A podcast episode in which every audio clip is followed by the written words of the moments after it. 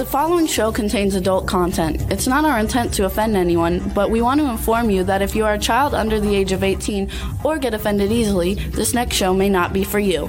The content, opinions, and subject matter of these shows are solely the choice of your show hosts and their guests, and not those of the Entertainment Network or any affiliated stations. Any comments or inquiries should be directed to those show hosts. Thank you for listening.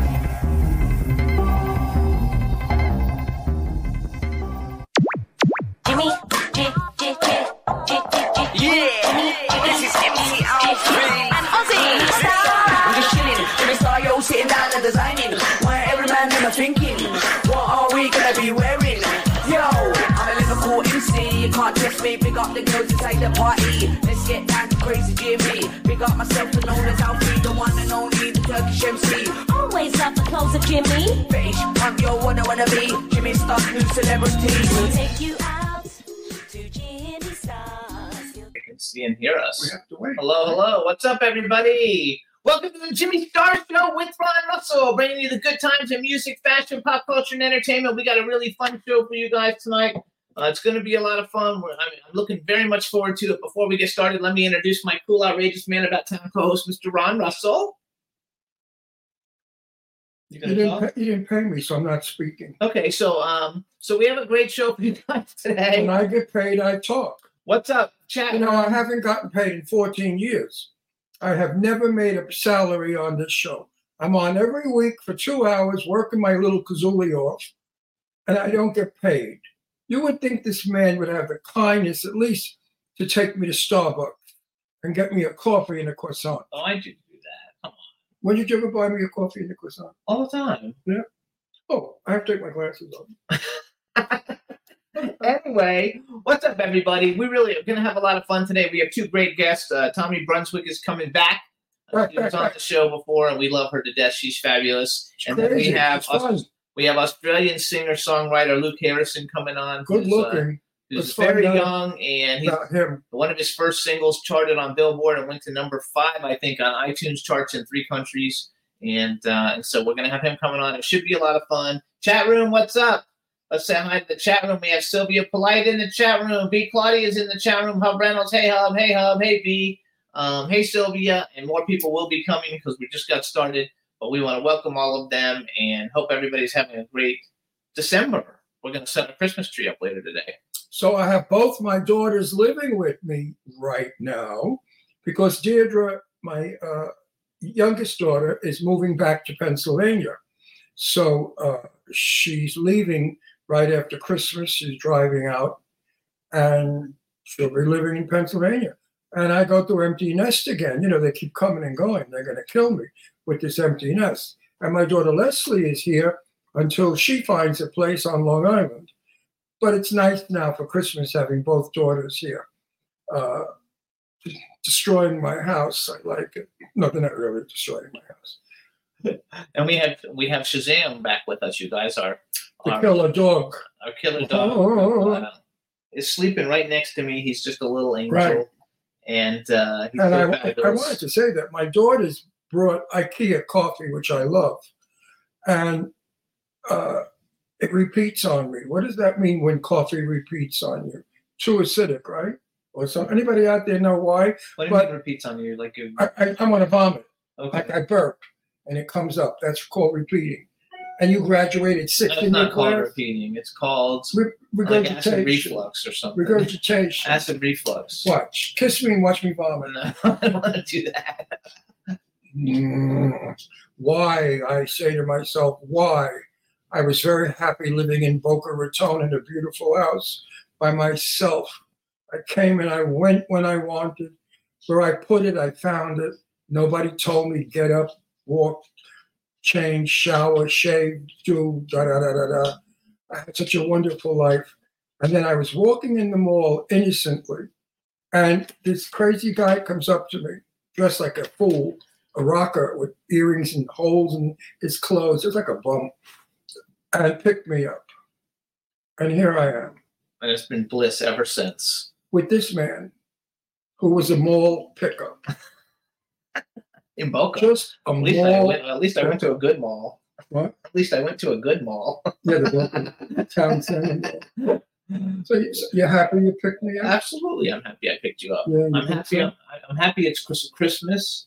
I'm happy your daughters are staying with us. I'm happy that the dogs are all together.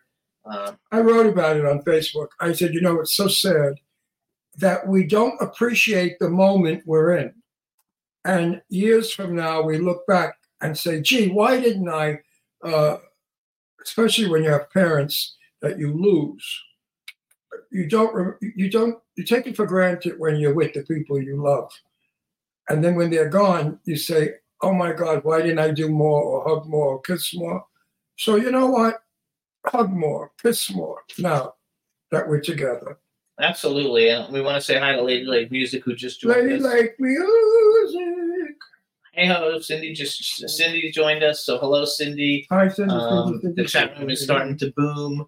Uh, we want to thank everybody for tuning in. Actually, we're uh, uh, I think we were like number. Two. We went down to twenty five on iTunes, you guys, and I think we're like in the top 20. Is that good? Yeah, it's still good. I Yeah. mean, 25 is good? Yeah. Is that better than yesterday? No, we were twenty one. Oh, we went, better. up, we went up. We went down. I never understand that story. The lower the number, the better. You want to Oh. be number one. I am number one. But anyway, you guys, we're also charting in, in, in like five other countries, and and I think we're in the top. I always knew we had a lot of people in the UK. So what's up, everybody in the UK? Um, thanks so much Hello, for everybody in the, the show. UK. And I think we're like top twenty in the UK. I will Um, be going to the UK as soon as we have time because I'm on a mission. I'm going to visit with my friend, uh, what's his name? Derek. oh yes, Derek. my friend Derek, who I love, and I'm going to get Derek to go with me to find Michelle Guthrie. And I'm going to go personally knock on Michelle's door and say, Darling, I adore you. I love your work, and you must come on our show. So your favorite photographer is in the chat room. Say hi. Who? You don't know who your favorite photographer is? My favorite photographer, Uh huh. Billy Hess. Yep. Oh, that trip. Slut, where are you? Do you miss me? Do you love me still? I love Mark. Mark is really nice. but that Billy Hess, he can be a little hairy and a little wicked, but I love him. You know, Billy, I haven't laughed since you left California. I mean, when you and Eileen and Mark and I are together with Jimmy, I just cry all night long from laughter. What is it about us? We have Because ma- missed you too. we we have no really we have magic when we're together we have magic i don't know we all crack each other up i miss you billy but we'll see you soon we're coming into the in the spring we're coming into new york to look for our house in east hampton east hampton Southampton. southampton i don't know one of the hamptons the first one you come to when you leave new york But please send our best to little Billy and to Yeah. uh, everybody, uh, and to Mark and everybody, Yeah. and your daughter and your and grandbaby. when, and when you see eileen pinch your nipples for me There you go. Um, all right, real quick, you guys, you can listen to the Jimmy Star Show with Ron Russell. First of all, I want to thank everybody for listening to us on iTunes and Apple Podcasts. Please continue to do so because we are um, going up in the rankings all the time, and we want to stay up there because uh, that's where we want to be. Um, so you can also hear us on SoundCloud, iHeartRadio, uh, like I said, Apple Podcasts and iTunes, Spotify, Amazon Music, YouTube, Google Podcasts, Radio Public, TuneIn, Pandora, and Amazon Prime. There's a bunch of other ones, but those are the biggest ones. And um, so it's a lot of fun. think, Jimmy, before I came on the show, had one affiliate. He was one little show that nobody liked. And I came on the show and suddenly, look, we're all over the fucking place. That's Isn't not that actually wonderful? true. We were on those platforms before. You were too. not on these these affiliates. We're not. When, when I came on the show, you were on W4CY. That's Period. not true. Yes, it is. No, it's not. Jimmy, you lie a lot. No way. No, you're full of shit. No, no, no. We no. were on all of them. We've been on. You Sound- were not. You were not. You're such a liar. You were I not. mean, we were on SoundCloud, iTunes, not They weren't even invented Yes, they yet. were. We were on all of them. We've been on all of them. Don't All everybody, you have to do is go on iTunes and you can actually see Everyone there's out there- 500 shows on everyone out iTunes. there is old Yes, he's and old. senile. Anyway, we're gonna So take don't believe him. we're gonna take a uh, He came on the show. He had like three people listening. You didn't even watch it. have 1.4 million. Oh, you're so full of crap. That's Dean. He'll tell you. Dean will tell you. He Dean, knew. Dean told me. He No, said he before you came on Yeah. the show, the ratings were zero. That's why they gave me a two-hour show from a one-hour show because so many people were tuned in. And that No, was years because they knew before that I was came on. coming on. anyway, he is a great addition to the show, you guys. He has made it go up. appreciate unpaid. He never pays me. I don't get a fucking nickel on this show. Nothing. But, but you have notoriety that you would never have. Who gives a without shit about notoriety? That doesn't pay my bill. Anyway, we're gonna take a quick music break, real quick, you guys. We're gonna play uh, Desmond Child. I don't want to be your friend because I love Desmond Child. And as soon as we come back in like three minutes, we're gonna be on with our first guest, Tommy Desmond Brunswick. Child really is a super, super talented guy. You know, not too many people impress me, but his work impresses me. So here he is, you guys. Desmond Mhm. Child. I don't want to be your friend. Enjoy. Yeah.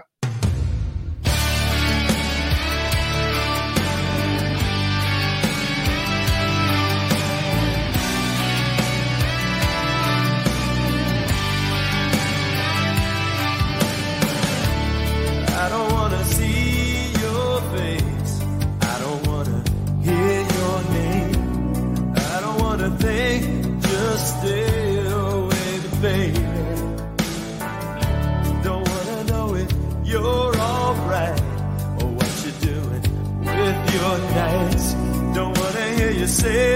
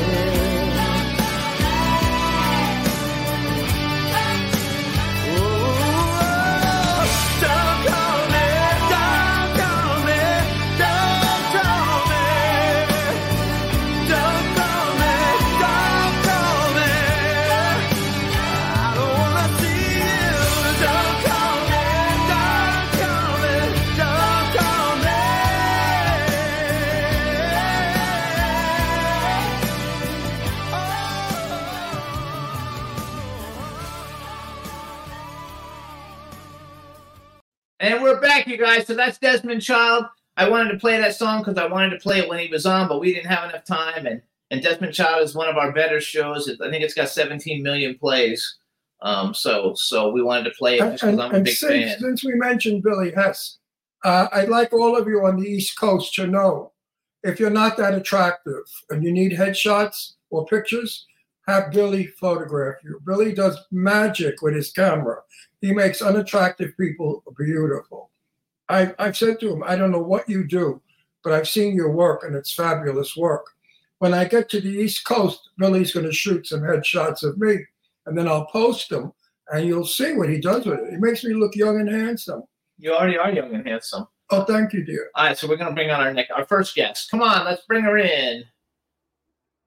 Hey, ho, say something. Let's make sure we can hear you. Hello, can you hear me? Yes, we can hear you. All right, everybody. Now we want to welcome to the Jimmy Star Show with Ron Russell, producer, director, convention owner, basically jack of all trades in the world of horror, and Horror. the founder horror, She's not a whore. and and the founder of Nightmare Events. Tommy Brunswick, hello and welcome to the show. Yay. Hello. How are you guys? Good. Good. How are you? How's your pussy? Oh, it's it's good. Not been used lately, but it's good. No, no, no. I mean, He's talking about the three cats. Right, you got it. You know it. Tommy, what a dirty mind. I know, right? I never do innuendos like that. Oh, never. Yeah, never. You if you were, weren't doing it in innuendos, you would have said, "How's your pussies?" Ha ha. Thank you very much. I sometimes have problems with plurals and uh, singulars. Got it. Are you? Ready to be tortured for another hour, 40 minutes of I- torture? I am. I'm ready for it. What's going on in the love life? Oh, I don't have a love life. My love life is with my career and my kids. So we had we had a guest on last week, a beautiful girl, actress, and I said to her, Actually, you might know her because Yeah. she was in, did a movie with Eileen Dietz, which I, she's the star and Eileen's the, the co-star. Um, Night of the Caregiver. Denise, Oh. Natalie Denise Sperl. I couldn't think of her name. Anyway, she was on last week. and I said to her, "So how's your love life? Any guys in your love life?" She said, "No, I'm done with men." She said, "I have my vibrator and a bottle of wine, and I'm happy." yeah, smart. Yes, I have my vibrator and my cannabis, so I'm good. So poor men, men are really getting dumped on lately. What do you think about that? I, uh, I I don't know. There's a lot of really good ones, but the one that I thought was a good one was not. So I put 23 years into one, and I figured I'm not going to do that. Again. You do 23 years to I was married for 23 years. Yeah. that you got a dud. And Well, yeah, I didn't know he was cheating. He likes the younger girls, so I was out. Always- Always a Oh, dud, right? You know why? later. You know why he First went, of all, you look No, young. no, no. You know why he went for younger girls? Not your fault. His dick wasn't working anymore. Exactly. You think that the young girl gets their dicks going. So don't ever feel it's your fault. It's Yeah. not your fault. It's his fault. Because his But he's a Peter, his Peter, his Peter, per- his Peter petered out. He's a dick with a with the No, I know. dick. No, I listen. I have a If he's listening, hey, there you go, Dick. I, I have a lot. I have a lot of. I have a lot of male friends that tell me, men six, 60 years old, they said they jerk off a lot to pictures of these young, like sexy girls, and they're hard. But when it comes to their wife or girlfriends, they're not. And I said, that's because you're not kissing anymore. That's because you're not romancing anymore. If you fondle and play and do foreplay, you should be erect. Or fantasize that the girl, your, your wife, is that girl you, you know, whatever. Or go get an erectile implant. conversation we had. No, get an implant or use the Viagra stuff. But definitely don't abandon your wife of 28 years 23. for a piece of ass that's going to dump you in a minute. Yeah. Well, that's all right. I'm I'm very driven, so that could have been part of it too. I Maybe mean, that's what But made you you know go do all these new Tommy, things, though, where Tommy, you're taking Tommy, over the world. Tommy, Tommy, if you put yourself out there, I don't think it would be uh, too long before somebody picked you up. yeah, but You know, you're pretty, you're beautiful, actually. You're a lovely personality. And the more we know you, the more beautiful you become. Well, thank you. Oh, it's true. I don't lie, honey. If I, if I, if I didn't fuck care for you, I'd say, "Oh, you look nice, pink hair, interesting." Love it. So, so first of all, so you guys, um, Tommy does so many cool things, but one of the things now is that she she does a bunch of great conventions, and she's got Motor City Nightmares, which is where's Motor City, Detroit or something? Where's Motor- Detroit, Detroit. yep. Detroit. And she's got some other conventions, so she had to come up with a new name for a company, and that's why she has Nightmare Events because that's the new name of your company, right? Exactly. Yep. Because I'm I'm I'm branching out to different cities because I have a one in Denver, and then I have two one-off shows that I'm actually doing here in uh, Burbank in 2025. So one is for Ve Neill, the three-time Academy Award-winning special effects lady. She was on Face Off, and the other one is I haven't told anyone. This is the first time everyone is going to hear it. Is I'm doing 45 years of Friday the 13th. Oh, that's at awesome. area. Is it really Yeah. five years? In 2025, it'll be 45 years. So we've I had wasn't born yet. We've actually had every, I think almost every person who's ever played Jason on the show over the Yeah. years. I think, man, I have a six foot, six foot Jason that you plug in, and it goes, swings machete and stuff like that. 'Cause I love those I animatronics. hit I have a my- bunch. A lot of times I walk by it, it automatically went on, and it hit me. And I also see because you are, you. I see a lot of pictures with you with John Cunningham, who's also been on the show many years Who? ago. Who's the founder? Sean Cunningham is the founder of the whole franchise of Wait Friday the. Thirteenth. You know what? We know what we're talking about, but some of our guests watching don't know what we're talking about. Yeah. Now, Tommy, you create a like a Comic Con. Yeah. Okay. I. Yeah. what she does is she finds an arena and then she invites celebrities in to do signings, book signings, and picture signings. And That's vendors. what she does. Do you also and do film vendors, festivals? yeah. Do you also do film festivals We with do it? film festivals at the same time. Yep. And if you want to buy things of the star, like say a, a, a statue of me, but you know what I mean. Seriously, you can buy anything you want. It's a co- comic con. So, who are some of the cool people that you had last year at Motor City Nightmares that everybody will know? Oh, I had um. Well, it was my 15 year anniversary, so I had a whole bunch of people. Um, Bruce Campbell was probably the headliner, and then uh, Ted Raimi, uh, Robert Kurtzman came in, and the um, Ash versus Evil Dead actors Dana and Ray came in, and then I had um. Who else was there? There was a whole bunch. Sean Cunningham was there with Kane Hodder, and I love Kane Hodder. I actually like love Kane Hodder. I Yeah. uh, known him from. He's one of the celebrities who I met at my my second convention I ever went to. I think yeah, was Kane Hodder. Actually, um, he's the coolest guy ever, uh, and he's, he's everyone's favorite Jason. he's everybody's favorite. Everyone's Yeah. Jason. So book, I have everything like Kane Hodder, and so I think he's awesome. In Friday, is Friday the Thirteenth like your favorite franchise? Um, I can't say that for sure, but I'm very close with Sean, and I love, I love the whole um business part of it, especially the sequels and everything that came of it. And I started making movies because I read this book called Filmmakers from the Fringe by Maitland McDonagh.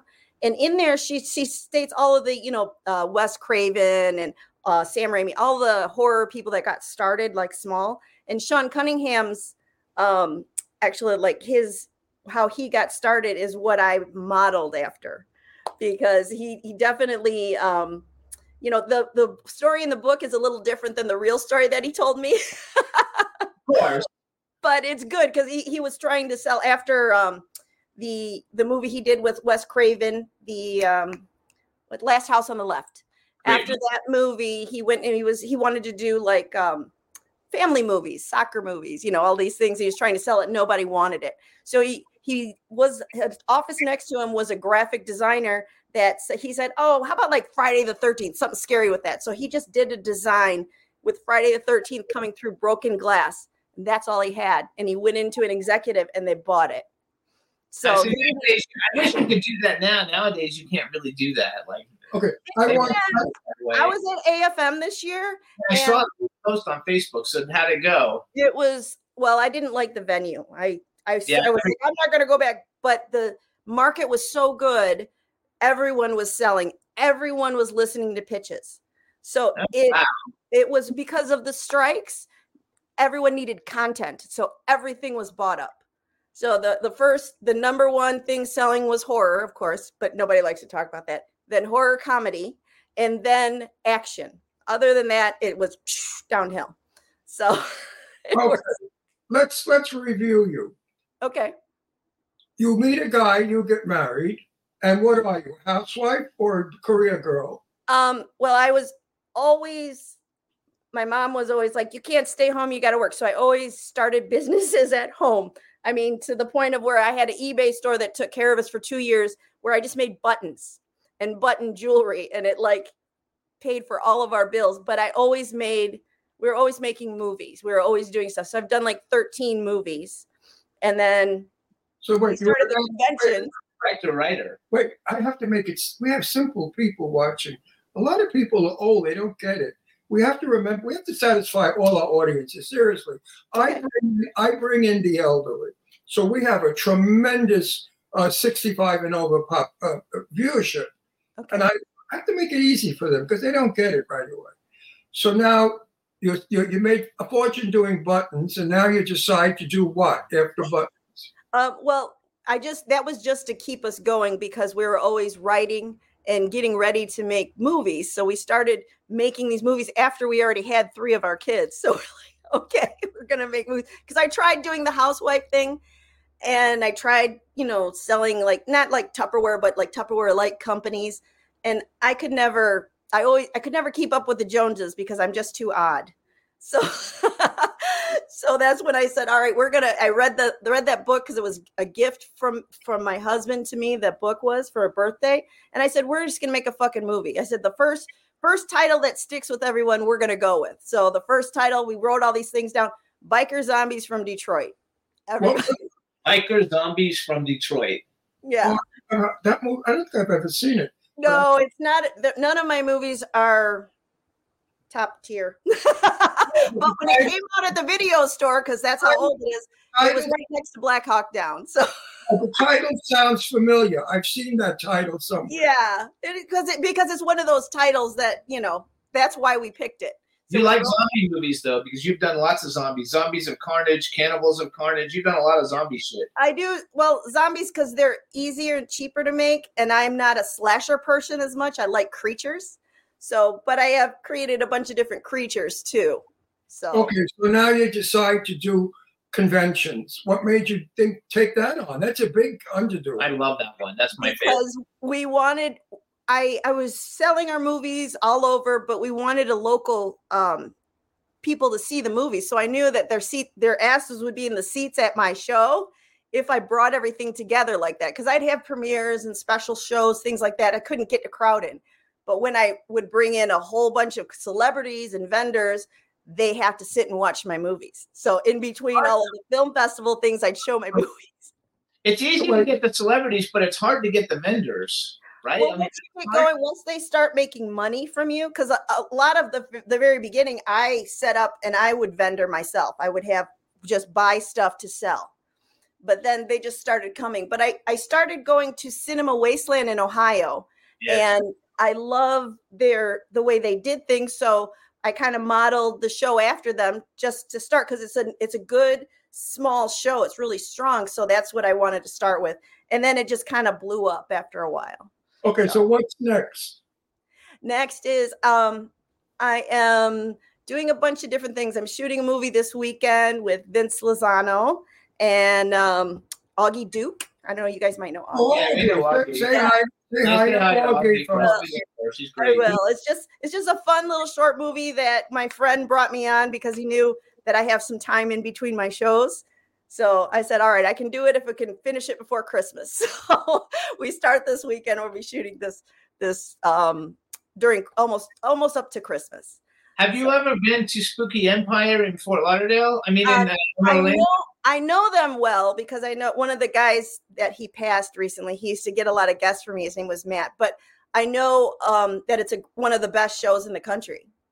That's like- how I actually built my whole horror everything. Um, I Yeah. met everybody at Spooky Empire. I lived in Florida. It's Um, a fabulous show. that's how I got all the huge guests coming on this show when we first started, and people couldn't believe we had these huge like Lance Henriksen and Malcolm McDowell stuff. That's how I got them. Um, Yeah. And that's how I used because I was a celebrity clothing designer, and I would give them clothes, and then we would become friends. Oh. And that's how that's how this show basically like started. Uh, was getting really big people by going to Spooky Empire, and I was really good friends with them for a long time. And then somebody approached me to do a horror convention on a cruise, and um, and and so we were putting it all together, and it kind of like didn't didn't work out.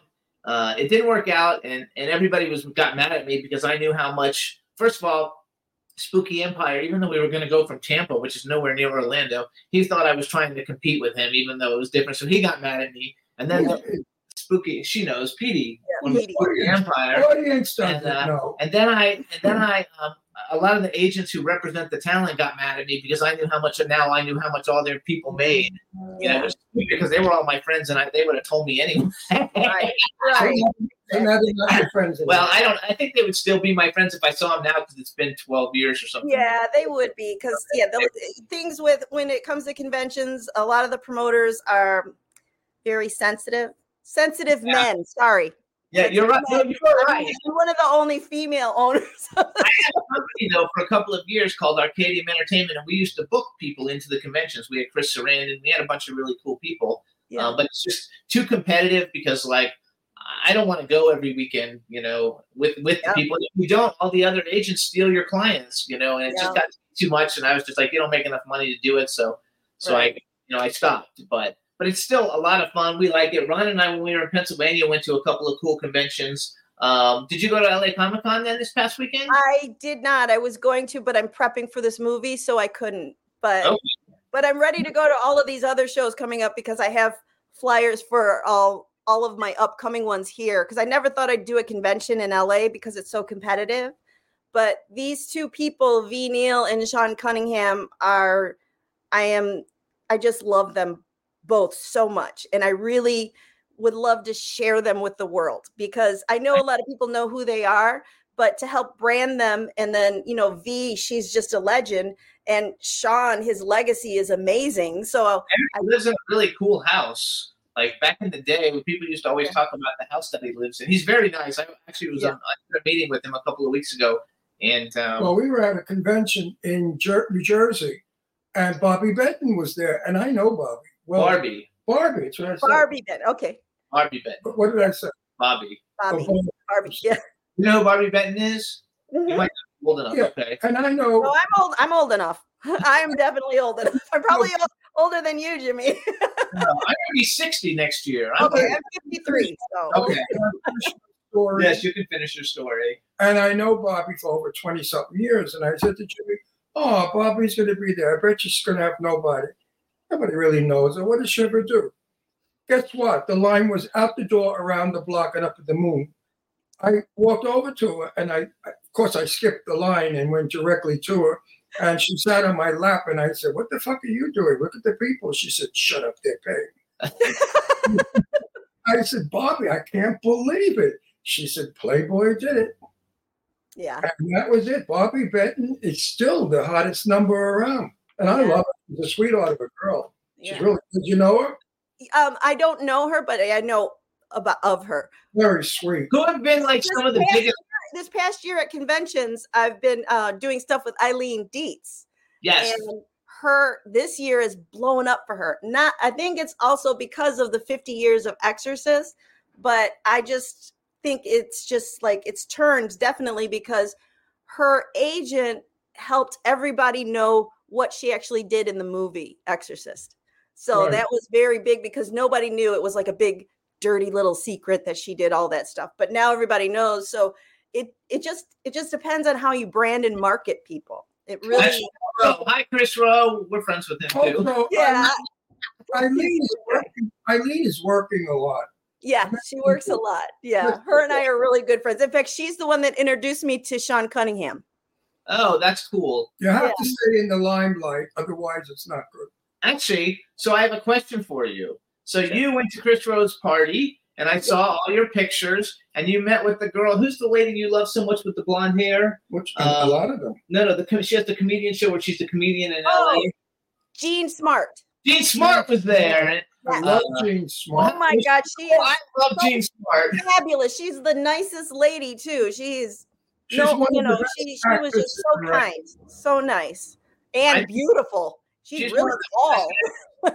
Such a good actress. She's a good actress, comedian, everything. She's wonderful. I thought they should put I- her. and I think she's gay. I think she a gay woman.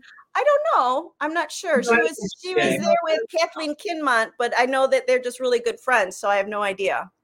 We met Kathy Kinmont at a, at a premiere one time also. But I think she that Cool. I She's cool too. she's the one who should have replaced the lady in Sex in the City. Oh, Like, definitely. She we, we thought she would have been great to replace. and she looks like her. uh, the one who doesn't Kim think want to do Cattrall. Kim Cattrall. I couldn't she think of her name. looks so much like Kim Cattrall at Spooky, yeah. and she could have replaced And Kim she's Cattrall. so funny. yeah. I You just saw her last I saw her last night. Chris Rowe had his Christmas party last night, so you'll see pictures later. Did you, did you see the um? I'd uh, like, I'd like to meet her. yeah, I want to meet her too. Did you see that TV show she did where she's I forgot the name of it, but it's on HBO where she's a comedian in Las Vegas. Hack. I haven't seen it yet, but I heard about how No. awesome it is hacked. It is Yeah. so But it, good. it didn't come back a third season. It's a shame it didn't make it for a third. Oh. So uh, it might come back though. Maybe it was. Well, yeah, it might. Who knows after the strike what's gonna happen? I happen? hope so because we need good television. We don't have we don't have good television anymore. I don't know. I Mhm. love Stranger Things. Yeah. I, He's do. never I- but I like there's a lot of foreign. There's a lot of foreign TV shows that Netflix is picking up that are really good. What do you think of Squid Game? Did you watch Squid Game? I loved it. I Um, absolutely loved it. But it reminds me of like Old Boy and you know all of those really graphic kind of um, movies that I I love. loved. Let's get back to the nitty gritty here. Okay, sorry. I get I get off on tangents too. That- That's good. I like the tangent. So you're at a party, and he walks into the room, and your eyes fall out of your head. Tell me why. What what party? You're you are at a party, Yeah. And he walks in the room. Who's the he? Who's the he? know. Oh, he can be anybody. It's And Oh, okay. and your eyes fall out of your head. How come? What made you go bing, bing, bing, bing, bing, bing, bing, bing? What kind of guy are you looking for? Oh God, I the the kind of guy isn't always about the looks for me. It has to be when I talk to them because I I speak in movie quotes and horror stuff. So I want someone that can identify with me, but not someone that I'm going to have to support. They have to. I want someone that has their own shit, but can still talk to me at movie quote level. You know. That's awesome. I have got to tell you, Adrian Barbeau, I said I would fix up. You know who Adrian Barbeau is? I love love. Yeah, she's been at my show before. I She love doesn't her. want to get married. She said, I just want a companion, Yeah. but somebody that pays for my dinner. Wait, now I told this to uh, Courtney and to another girl, and the girl on the show last week, and all these women said, I want a man that pays for my dinner, that I don't have to pay for his dinner. Old school. And I thought, what kind of bullshit is that? No woman has ever paid for my dinner and ever will. Yeah. I'm all, how, what is it with you broads? You go out with men and you pay for their dinner? Oh, I, I usually I, I I don't, and if I do, then it's it's just a friendship. Your I'm not, friend zone, man. Sorry. I'm not talking about business. I'm talking about a guy you're screwing, yeah. having sex with, and you have to pay for his dinner. I never Yeah, heard no, I, I I am old school. I like them to open my door. I definitely like to be treated like, Like a a woman. But I'm older too, though. I'm older than probably a lot of your guests. So No, nobody wants steak and rape. No, not really. Steak and rape, no. Nobody does steak and rape anymore. Basically, our audience, our audience is like forty to seventy, and most of the we bring But on these girls are are usually like in their These, fifties or these sixties. girls are beautiful with bodies of death. In my day, men would have given them the moon. And Yeah. they go out with a fella and they have to pay for his dinner. Aren't they ashamed, these men? I don't know. I don't like to date younger guys ever, you know. So it's just like most of the older ones are are like kind and they would pay for your dinner and they'd be old school. So I don't run into a lot of where I'd have to pay for anything. I'm talking about a date now. I'm not talking Yeah. about I don't go on, on very many dates. So my next question. Do people date anymore? I think they do. But when I when I first moved here, I dated mainly just for sex because I did not want anything else. I just wanted sex and that's it. because I needed to get my my husband out of my head, so I had to go and just have some sex. Now, what does your husband do that you're working with in Um, pictures? I don't know right now, but he was um, producing some of the auto shows or something. He was producing what some of the auto shows, but I don't what know. did he? What kind of work did he do when you were together? Oh, he worked with me. He owned the conventions with me. He did the movies with me, and um, he gave it all up for a twenty-something year old. Is he still with that twenty something? He is. They're married and they have a new baby, which I'm so happy that's them because there's no way I want babies. I just want maybe grandkids, but I am so happy. Already, though, right? And, and your kids are how old? Uh, my oldest is 28, and What? You have a twenty-eight year old? I have a 28 year old, and then I have a Oh, 23. You old bag. You look so good. You're Oh, an old bag. And my youngest is 15. He's the only one that's still at home with me. You have a, almost a thirty-year-old kid. And she is she is fabulous. She works for um I don't remember the name of it, but she it used to be Lighthouse. Now she's at, at a different place, and she um she does all of the production post stuff for like The Simpsons, What We Do in the Shadows, and um, Only Yeah. Murders in the Building. How, how old? That's a big How old were you when you got pregnant? Sixteen. 25. No, my mom was 16 when she had me, Now, but wait, a minute, wait a minute. Wait a minute. You are older than dirt. I mean, give me a oh, break. I'm 53. You're fifty-three. Yeah. I said that earlier. I don't lie about my age because I don't want anyone I think, I, bugging me. I think I've lost all sense. Seriously, I'm 83 years old, and now I look at everybody, and I think everybody's very young. I've lost my sense of age. When I was young, everybody seemed old. You know But I mean? you look so young. So like when, when I was 19, I thought everybody was old, very Yeah. old. Now that I'm 83, I think everybody's young. So I Everyone's would give you at 54, Great. 53. you're going ahead of yourself. I would say 42. Well, thank you. I would like to look 29, but you know. You wouldn't, you wouldn't want to look 29. I would not want to look 29. I just want to have my mind I have now, the body I had then. So, you know. No, how, do- how is it? Well, I should talk. I have a 54 year old daughter. and I look at her and I say to myself, who's this woman in my house? Why is this woman here? What happened to my daughter? My daughter's staying with me now until she moves back to Long Island.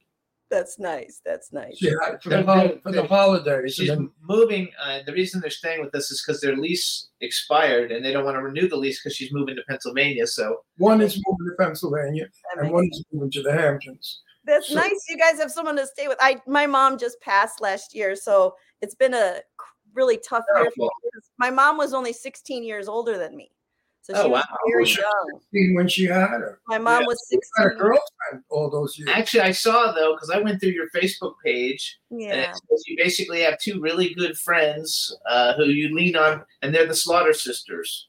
Oh yeah, my girl. In fact, I'm going to see them this weekend. The one is a a Maxim model, and the other is just she's just so fucking gorgeous. Yeah, they are. They're gorgeous, and they're just as kind in their hearts. And you're doing a movie with them, or because I, I I saw a post you did. It said something like you're going to bring out and finish the script or something for your Slaughter right because i have a tv show that i've been writing uh, through covid and it's called whitman's goblin and the slaughter sisters are two Slow assassins it. Hold it. are in it Hold it. Stop. What is it called? Slowly. oh the name of the show the tv show that i'm creating is whitman's goblin Whitman's got whitman's goblin and then Whitman like the chocolate, Goblin like a Oh, goblin. yeah Goblin. Okay. yeah i got i mi- it's a it's a fun little thing like a supernatural and stranger things so it's for young adults but it's modeled after um you ever see secondhand lions with robert duvall and michael caine Yes, great the movie. two main characters are modeled after them because I love that movie so much that you have those those those older guys that um, kind of live on the outskirts of the um, city, but they actually they take care of all of these creatures that they keep from the That public. has the kid from like second Sixth Sense. Six cents, yeah. Remember his Haley? Joel Osment, yeah. But then Haley Joel Osment. Now, now to there's something so charming about their characters in there because I love both of those actors so much anyway that I wanted I wanted to do something like that to honor them also because they're some of my favorite actors. What is your opinion, or how do you feel, or how do you see it getting funding for a movie? What is wrong? Why is Oh, funding stuff? nothing wrong with it. It's just a, um, the one thing about it is there's no one way to do it. That's the hard thing. Um, at AFM this year, I saw a bunch of people get financing. I've re- I've actually met a bunch of people recently that uh, got some financing because right now everyone needs content, but you have to give up stuff for that. So you have to get like a distributor or someone like that because a lot of independent people aren't don't want to um, give out their money. You know, a lot of uh, private investors. Private investors are are harder right now. It's easier to go with the distributor. Why is that? Why is it harder with the private? I investors? I think it it's just because of after COVID, everybody's holding on to everything. I'm not sure, but I I- know that the distributors are all they all want to give some money and pull it together, but they will own most of your project. They There's- also there's take a creative rumor- control, right? There's a rumor. There's a rumor going around that I heard from a couple of people that the investors are afraid the bottom's going to fall out, and that we may go into a sort of a depression or recession, and they don't want to part with their money. Have you heard that rumor? Um, I that's something that's always across the board.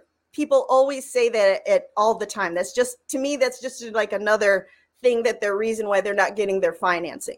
Because if your project is strong enough and you have people behind you, you can do it. You can get it done. Because I I had 13 movies, they were all privately invested in, you know what I mean? And um they they weren't the greatest, but still I I'm trying to um uh get some uh, studio stuff going right now, but I'm working with Sean Cunningham on that. So it's So his helps you open up some doors because he's yeah. Well, actually, we both helped each other because um, he wants to um, do uh, remake a House.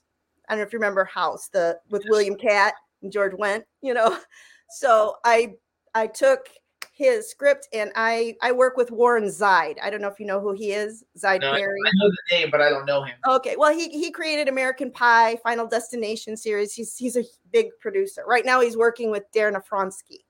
But Oh, I'm that's cool. kind of I'm I eh, when I first moved here because I've known him for a long time. I asked him if he would be my mentor. So he's my mentor when I bring him projects. So what I did is I I just bring him every so every so often I bring a project that I think is strong enough. I brought him House and immediately because he's like he'll just pass really fast. He's very he's one of those Hollywood producers that you know you, you just like you just listen to. So I brought him House and right away he hooked us up with his executives to rewrite it. So we're very close to bringing it out because it's a great IP. So, so to, so to stop the rumor, you've financed 19 films so far. Well, 13, but they are old. It was a long time ago. And it's it's harder unless you know people, unless you know rich people that are willing to part with their money like they I call them BSDs, big swinging dicks. People that will that they would spend that money anyway in uh Atlantic City or Vegas for the weekend. That it doesn't matter because they can write it off on their uh, taxes if they lost it for any reason, or they can write it off for a couple years till it starts making money. Because it Right. takes a little while for the investment in a movie to, to make back their money. So the investor can use that as a loss for a couple years. So I, my thing is, I'm really solid with my paperwork and my prospectus because if you're good with that and if you have your ROIs, that's all they look at. They don't care about the script. They don't. They might care about who's in it, but they just want to know how much money they're going to make it back, when they're going to make it back. So the paperwork is key, and that that's hard because when I wanted to just be a creative, it was tough. I had to learn how to do all of the business and all the contracts before it really. I have so many friends, good friends. You, you know them all. Yeah. They go to all- Marcel and, and Joe and everybody. Yeah. And they say that if you don't have a big name, you don't get financed. And you don't believe that. I, I don't because um, working with someone like Warren Zide and even Sean, um, if the content is good, it it's good. There's no way around it.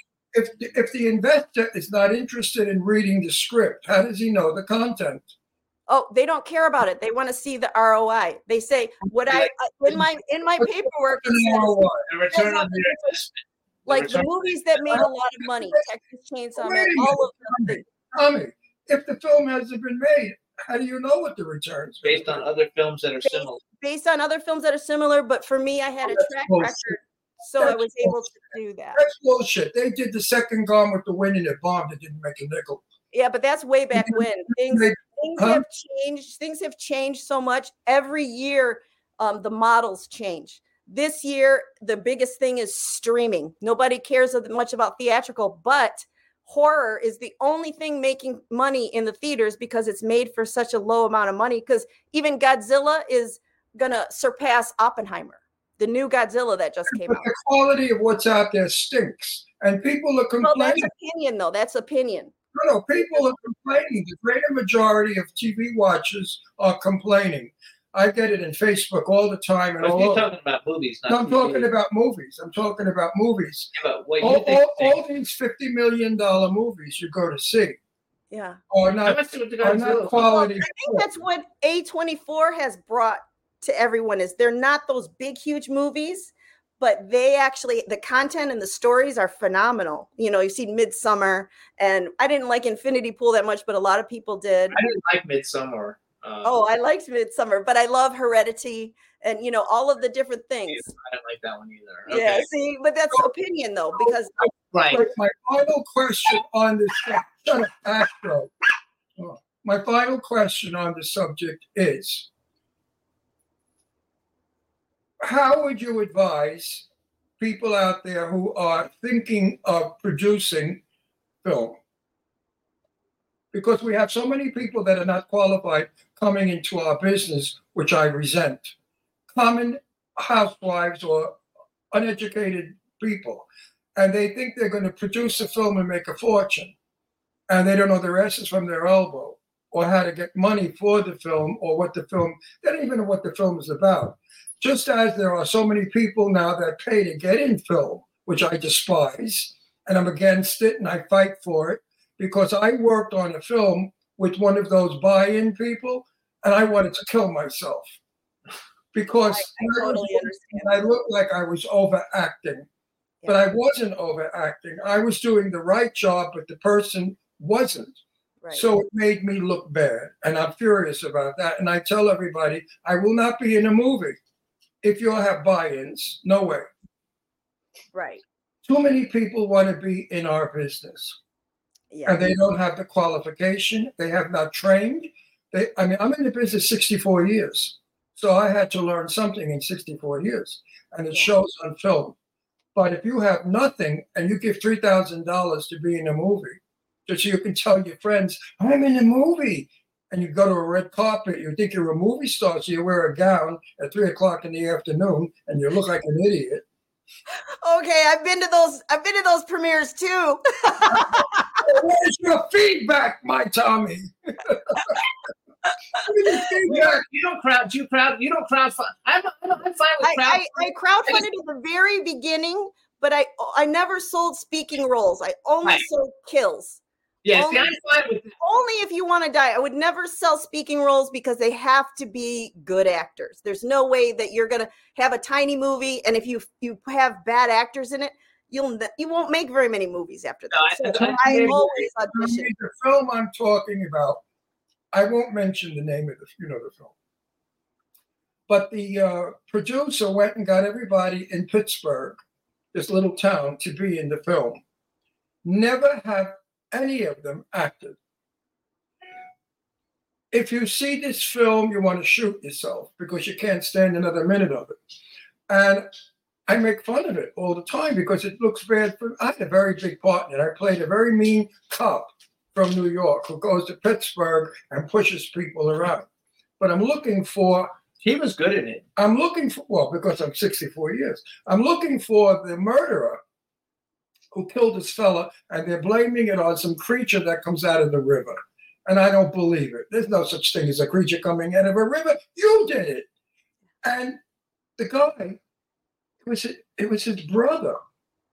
And he said to me, Oh, you're a bastard. I almost fainted, right? know, they here I, I'll give you a little bit of what I did.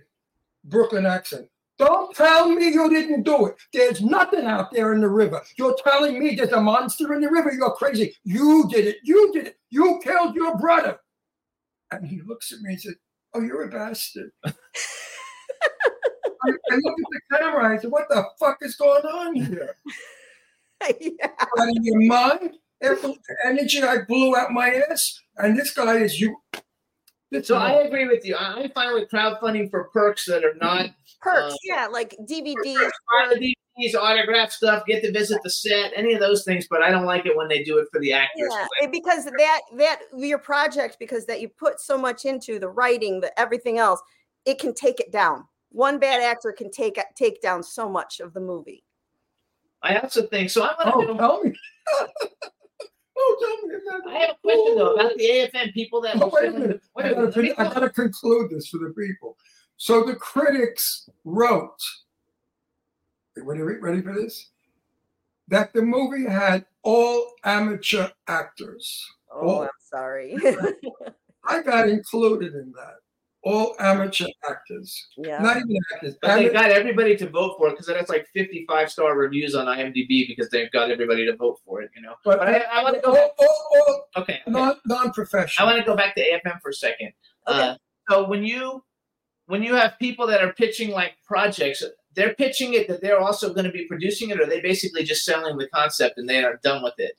Um, a lot of the times they want to be a part of it, but they have to be able to be ready to release it if they want it made sometimes. So you have to read the room kind of thing. Um, Right. but the people that are insistent that they direct or they do this, this, those people probably Don't- won't get funded. That's Yeah, right. They don't Okay. get taken seriously because you know you have you have to go with the process and and a lot of times you can prove yourself by the time the contracts are finished by being a part of it, but you do have to you have to sacrifice some stuff. It just And you also, what about what about? So basically, like if you do that, you you lose your creative control, and they change scripts and ideas and stuff, and they do it. sometimes it's the way you negotiate your contracts. It always goes back to the contracts. The way you negotiate things are key. If they love your script, they'll probably say yes. You can have the creative stuff.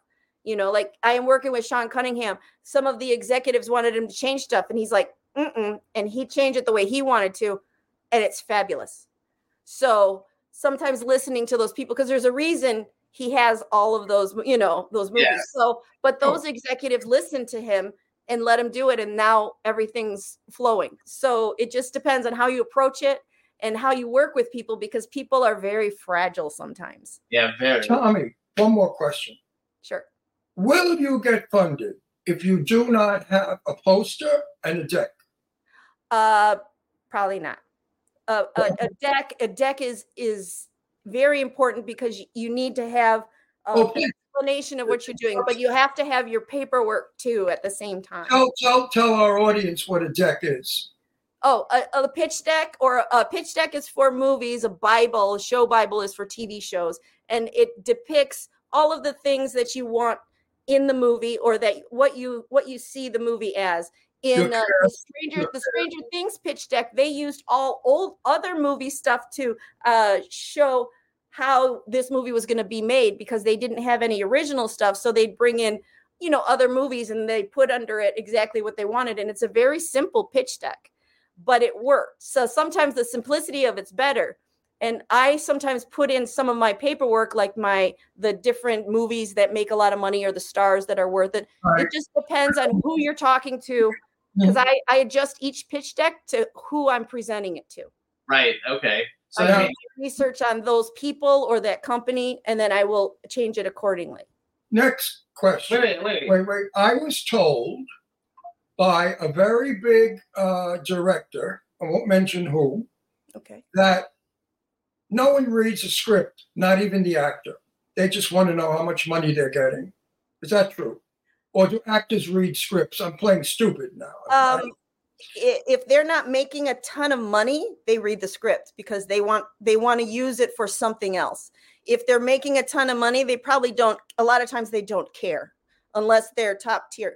But if it is like like Augie had to read this script before she signed on because she had to make sure it's going to be worth her time. She's getting paid, but it's such a small movie; she's not getting a ton. When she read it, she was on because it's it's a psychological thing more so than anything else and it has the possibility to be great if the two actors in it can hold their own. And right now they can. So I have high hopes for it. it's called Thou, Thou I- Shalt Kill.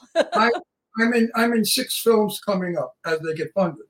I've read all six scripts, and uh, one I, I didn't feel uh, that that they gave me the right, so I kindly told. Matter of fact, at a Christmas party, I told the uh, producer and director that I didn't think it would be good for me, and they understood because I gave them a reasoning why. I didn't just say blah blah blah but Yeah. it just wouldn't be good for me because Yeah. I'm re- I'm reestablishing my career because I retired for so many years. So I'm like a new guy coming back on the block, and I have to be very careful what I do so I don't get casted as one of those bad actors. right. And that's that's those actors like you definitely read it because they want to because it means something for them more so. It's not as mm-hmm. much about the money. It's about and those are the people that read the scripts. It's not about the money at all. So right. well for some people it about- is but for a majority of the actors it's not. I No, think for a lot of I, the names- have read one script that I cannot wait to do. good. And You're going to find it interesting. It's called Type O Negative. oh And- they're one of my favorite bands. I love that band No, I, I play a gay vampire who has a daughter, and I'm training my daughter on how to be a vampire. It is oh Probably one of the most interesting scripts I've read in years. The, the writer takes us into another world where nobody can go but vampire. It's probably the best movie, the horror movie we're going to see in a long time. If it shoots the way it's written, unicorns are in it and fairies and it almost sounds like a brian lumley book he did all those yes, I, I also think so. Yeah, and I can't wait to do it. And I think it's going to be a plus. Well, the, the the thing I'm doing for Ve Neill is Ve's Vampire Weekend. So we're bringing in everybody that's ever played a vampire. So you got to come to the show, and you can promote the movie by then if you want. yeah, yeah, by 2025, we should have it Oh yeah, going. it'll, yes. it'll be out. That'll be My last perfect name, for you to go. I'm, uh, wait, I'm starring in it. So that's my first starring role since years ago. My my my last AFM question: People pitching the films, what kind of budgets were they? You know, in between X and X. So I watched a lot of the different things, and I paid attention. A lot of the times, you do not tell them a budget. You don't give them those parameters. Okay, so if they like the idea, then they they're like gonna. the idea they will say well let me see if i you know and if you wanted a higher budget or something else they they will create something where they partner with other companies if you need more so going into it because i was what i don't know you guys know who cassian elwes is Yes, I do.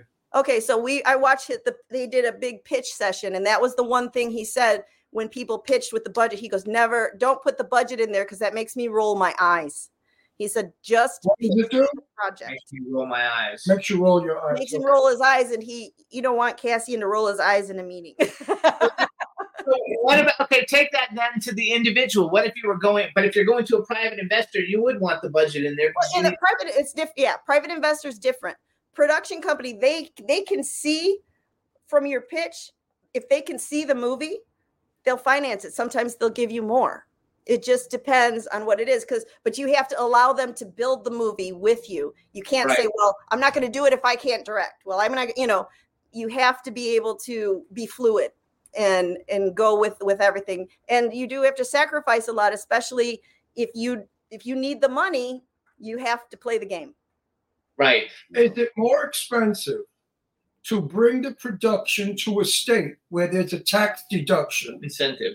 It And is so- if in it's not a big budget because i i come from michigan where we had that huge tax incentive and everyone came running there. Um and a lot of the they're set up a lot of them are for the bigger budgets. They're not set up for small budgets of a few million and under. They're set up to make you know it easier for millions of dollars because the idea of tax credit is they're bringing business in so if it's a tiny movie it's not worth it they're not going to get your funding funding Okay, ex- explain to my audience what a tax state is. Okay, uh, I'll explain. The tax credit in Michigan, you got forty percent back of everything above and below the line um, for bringing the production there. So you'd fill out all loads of paperwork, and then you'd explain everything. And then after all the expenditures are out, they would give you money back from the state. The state would pay you because you're bringing hotel rooms in, food, you know, all of these things that you're bringing in. But in Michigan, they wouldn't allow me to use the tax credit because I lived there. So I hired other companies in, Hey, go back. That- That doesn't sound right. right? Because they were trying to bring in outside money. They weren't trying to use the money in. So I, Oh, So that's I so. hired production companies from LA to come in and do that, and I just ran it, and that worked. So there's always little loopholes that you can do, but you just have to. Not, I mean, you'll get frustrated sometimes, but you you just have to move past it. Something happens, you know, because like on any of the projects that I'm on, I could be the red shirt, I could be kicked off, and I have to be ready to parlay that into something else and not get all pissy about it because I want to keep those connections still. Right. One more question, and Jimmy can have the floor. Is it, this is all for young people who are watching who want to come into business. That's why I'm doing all of this. We know this shit, but they don't know the shit they're going to have to go through. Um, do you think, or is it true, or I have heard that an actor will not commit to your script unless th- th- they're paid ahead of time or the, they know the budget? No, that's not. I have not found I have not found that out because if if they believe in you or they know your reputation, you should. that's the next you know. Let's say if you were going to do a movie and, and you're gonna you're looking for uh, give an example, David Duchovny. I don't know. I don't know David Duchovny, but I want David Duchovny to star in my film, but I don't have any money yet. Do you think that uh, like basically can you get a commitment from an actor who's uh, you know an A-list actor to be in a project without having any money? Only if you know them personally, or you That's know right. their agent personally. Like Cassian Elwes helped Saw get made. Right. That's how that happened. So if you know people that will be in your corner and believe in you, then yes, you can. But just going out of the gate, no, they're gonna you're you can't get past their secretary. You can't even get to the agent is hard. You know what I mean? So unless you know them and they believe in you, because this is a business about relationships. Because Absolutely. I've been able to do That's so much not, to not being uh, not being related to anyone just because I build relationships. Jimmy thinks I'm crazy because I have I wrote a movie and I want a certain star to be in my movie. And I said to Jimmy, I'm gonna knock on her door. I want Fran Drescher, but right now she's still coming out of the union crap. Right. And I know Fran Drescher. So I'm not going to her agent or her manager because they'll know me. Because you know I'm her, gonna, right? go- I'm gonna call Fran up, say, let's have a lunch, and then I'm gonna picture the script. Yeah, because then she'll tell her agent, "This is what I'm Right. doing," and that's That's how it gets done. I tell him that all the time. Yeah. He says, You can't go knock on their door. He wants to just show up at somebody's door and knock on. I the door. knocked on It's your not- door. I would do that. I would do that too. That's how stubborn I am. I Okay, but it's different. Wait, Tommy, We've had I Fran Drescher on the show. We don't really know her. We had her on the show one time five years ago or six I know years her. ago. That's how I know her. She knows but then my- you do your research and you realize, oh, Fran Drescher is, was really good friends with uh, PJ Soles. So let's see if I can talk to PJ. You know what I mean? So I And would you do go around these to different different- things and build on it. 'Cause I saw That's PJ. doing. Sean Kanan knows how he worked on her show, but well, I forgot what I was going to say. I had a senior moment. Oh, So I want to go back to you though. So, so your movies, because I noticed like even the movies you did that didn't have big budgets back in the day, Little Red Devil, uh, Born of Earth. I mean, you had big people like Brad Dourif. I mean, he's huge. Like you had Yeah, huge. Well, it's because the only reason I got Brad Dourif is because of my relationship with James Russo. James Russo had been in a couple of my movies, and he's like, "Hey, Brad's my buddy, and we've never done a scene together, and he just got new teeth. So can he come?" So he comes and does the scene, and he pulls his teeth out, throws it in the guy's cup, so they could have this scene together. So I got him for a song and a dance because I- of my I- relationship. just because like everybody loves you and everybody like knows you. Like I, there's not a person like in the horror world in the horror community who doesn't know you because everybody I talk to, they're like, "Oh yes, yes, Tommy's great. I love Tommy. Tommy. I mean, so you've done an Oh, I excellent. got a lot of haters, just so you know, too. So You we all know, do. you know why? we all do, don't we? You know why I'm making this show a tell-all show? Mhm. Because I want to discourage people out there who think it's easy. Oh, I me want them to know from you how difficult it is Yes. so they don't waste their time and come into business. Yes. Well, I've If sacrificed are- so are- much for so long that I know. If Absolutely. If you have gone to college and you're trained in this area, And if you have fortitude and great strength and patience, It's a lot of time. I have one then movie. come into the business. Listen to what Tommy is saying. Tommy, don't think you could beat her. She's an exceptional woman. This woman, this woman lives, she lives movies. Breeze it. I She do. has no- That's it. That's, I live and breathe it. That's She my has no life. She simply lives movies. so you have to give up life to be like Tommy and live in movies, and then you, and then you'll be as great. I as have that a is that is my life, and I love that. Uh, I love I love that's every step of my life. I, I enjoy the moment. So I have not done this show with anyone else. I know you. And I said to Jimmy, I'm going to work it as an industrial show. We have never done an industrial show. Industry, not industrial. Industry show. Industry, shut the fuck up. Whatever does it matter. What Industry, you're talking about. I'm good. industrial, whatever the fuck. And I chose you because I know your reputation Thank and I know you're a good talker and I know you're going to give me the answers I'm looking for. Yeah. Please, out there, stay Definitely out, not easy. stay out of our business if you don't know what the fuck you're doing. We don't need you into Or get a mentor to teach you how to do it before Right. you start. And that that's what I Hello, Jimmy Star Show with Ron Russell listeners.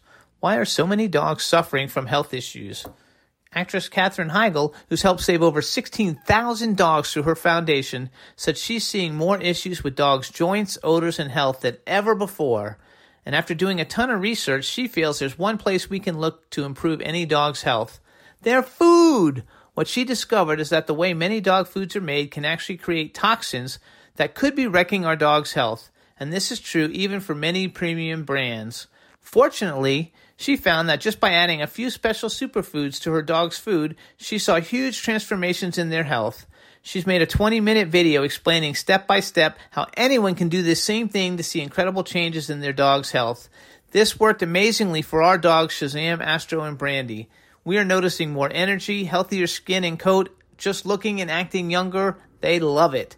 If you want to keep your dog healthy and happy, go to badlandsfood.com forward slash Jimmy and Ron and watch Katherine's video right now. Again, that's B A D L A N D S F O O D dot com forward slash Jimmy and Ron. Say goodbye to your credit card rewards. Greedy corporate mega stores, led by Walmart and Target, are pushing for a law in Congress to take away your hard earned cash back and travel points to line their pockets. The Durbin Marshall credit card bill would enact harmful credit card routing mandates that would end credit card rewards as we know it. If you love your credit card rewards, tell your lawmakers hands off my rewards. Tell them to oppose the Durbin Marshall credit card bill.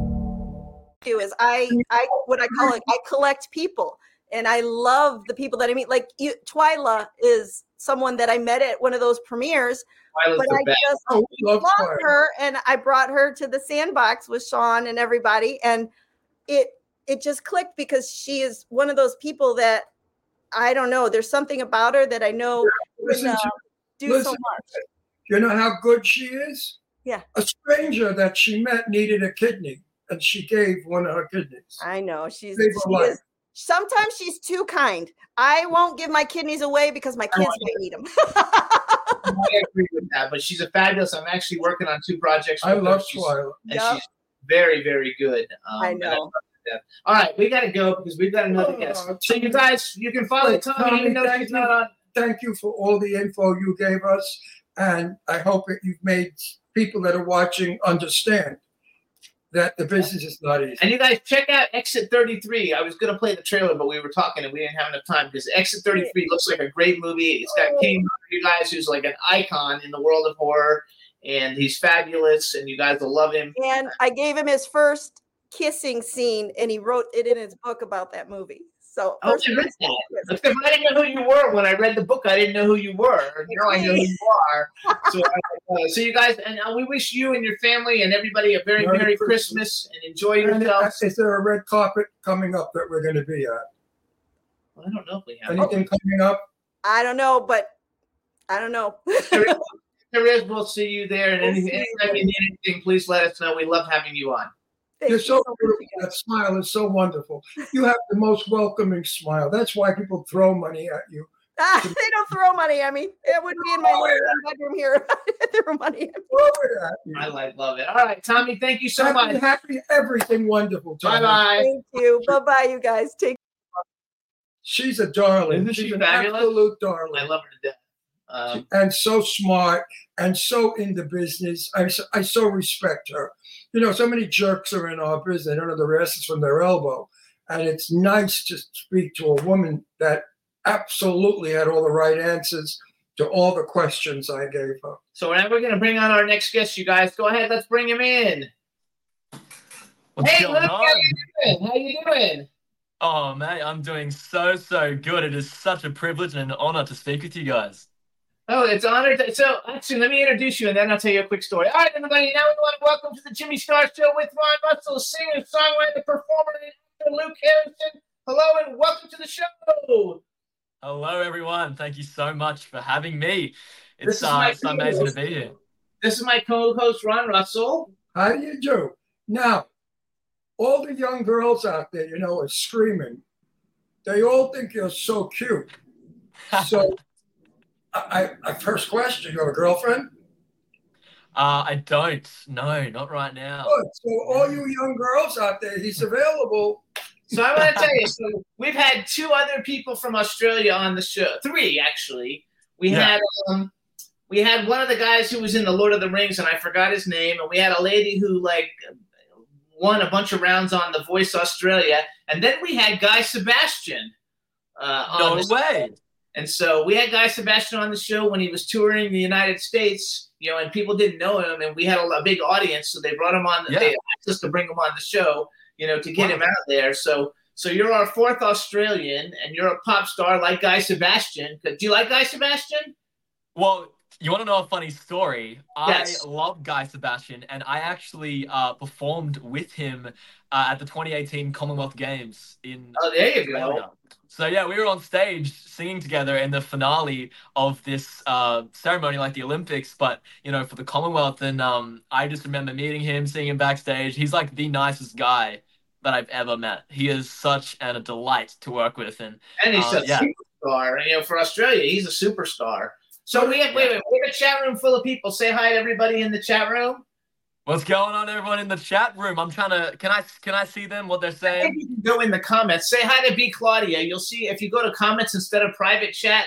I think you can Oh see yeah, it. I'm seeing it. Yeah, I'm say hi to. B Claudia. She's like talking about you getting in a car and on your Instagram and stuff. What's going on, B? How are you? you How are you? she's in Germany. She's in Germany. Um, Wow, I I would love to go to Germany. That would be amazing. you will eventually. You'll So, go. what kind of singing do you do? Well, you know, currently I am a pop contemporary singer, um, but I have loved singing all genres throughout my life. Funnily enough, I started in musical theatre, so I toured around Australia doing a lot of shows.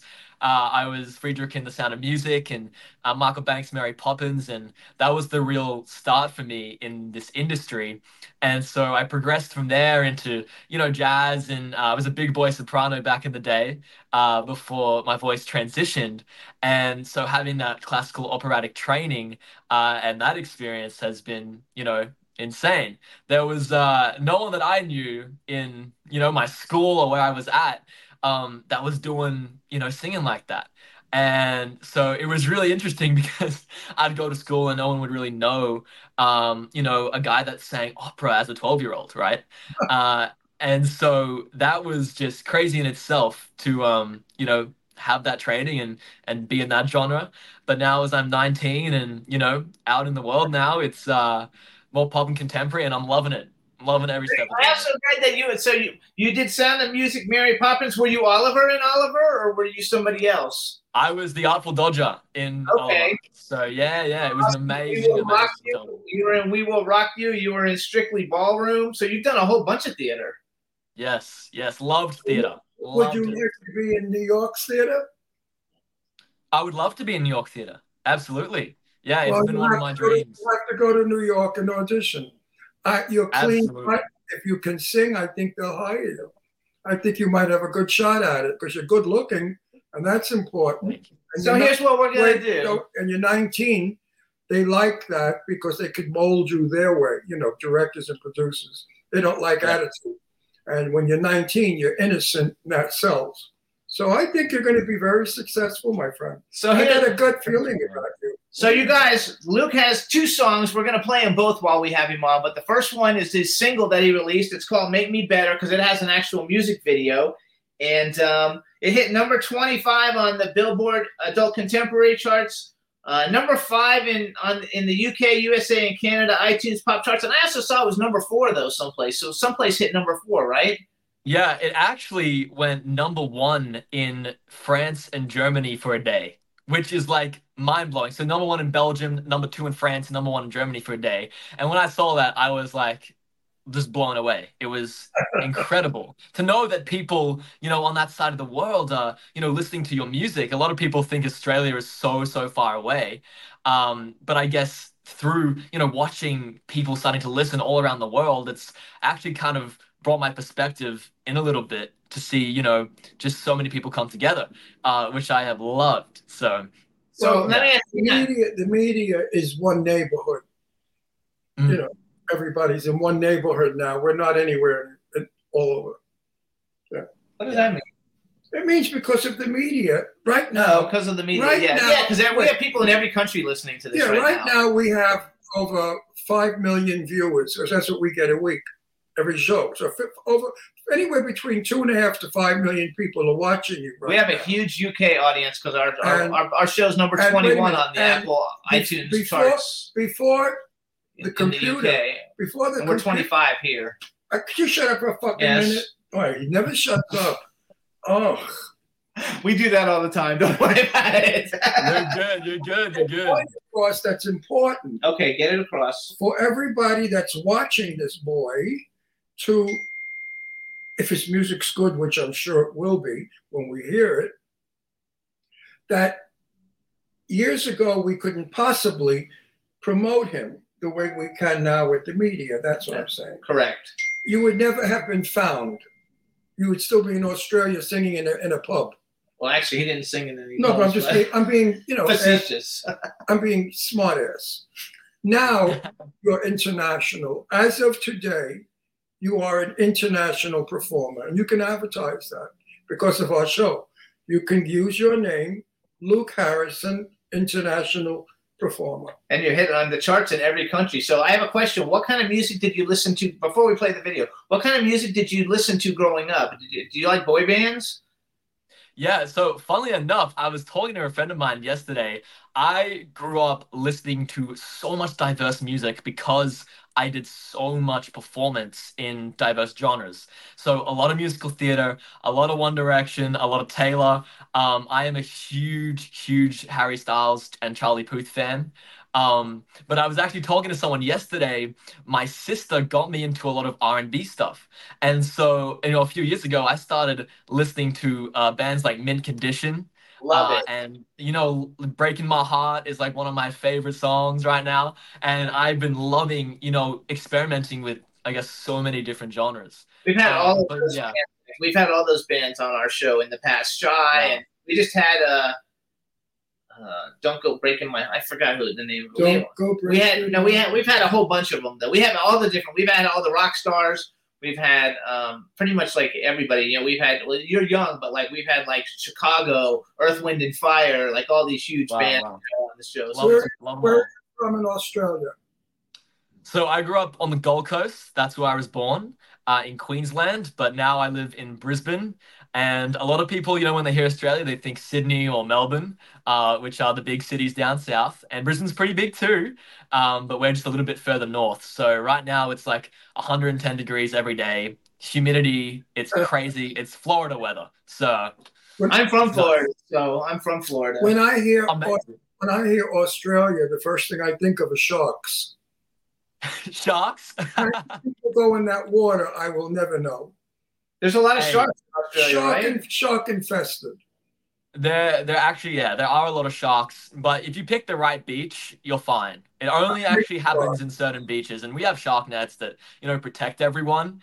Um, but I think I was reading a, I was reading a study or something came up on my Instagram where it was like you're more likely to fall out of bed and, and die from falling out of bed than getting eaten by a shark in Yeah, Australia. that's probably true, but we'd still be afraid. Yeah, I I- watch horror movies, shark movies and stuff, so it makes me more afraid. and I'm from Long Right. Island. I'm from Long Island, New York. And if you saw the movie Jaws, it was Mhm. photographed where I come from, and we have the great white great whites out there. So I Yeah, never yeah, yeah. I never go in the ocean. I only go in pools. All right, so here's what I want to do. terrified of sharks. Here's what I want to do. So one, uh, we're gonna play "Make Me Better," but I'm gonna let Luke introduce it. So here's what I want you to just say: who you are. This is the music video for your new song, whatever, however you want to say. Make me better, and then you hang on. We're gonna play it for everybody to see it, and then we'll come back and talk about it. Sounds good. All right, go Hello, it. everyone. My name is Luke Harrison. This is my new single, Make Me Better. The music video is all yours right now.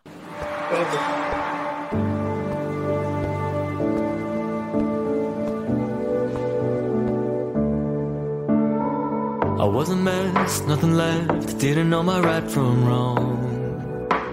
Stuck on repeat, heading down, down a road to a place I don't belong.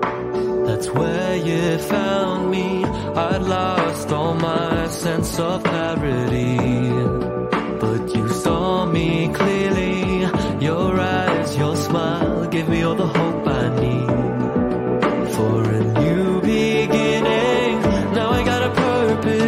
cause you think I'm worth it.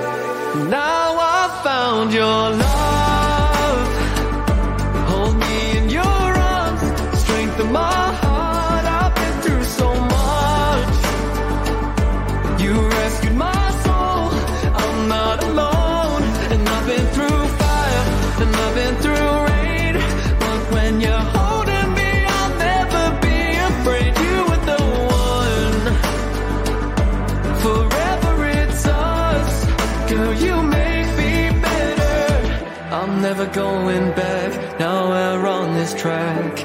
You're making me into something new. Everything I have is yours. This is what I've waited for.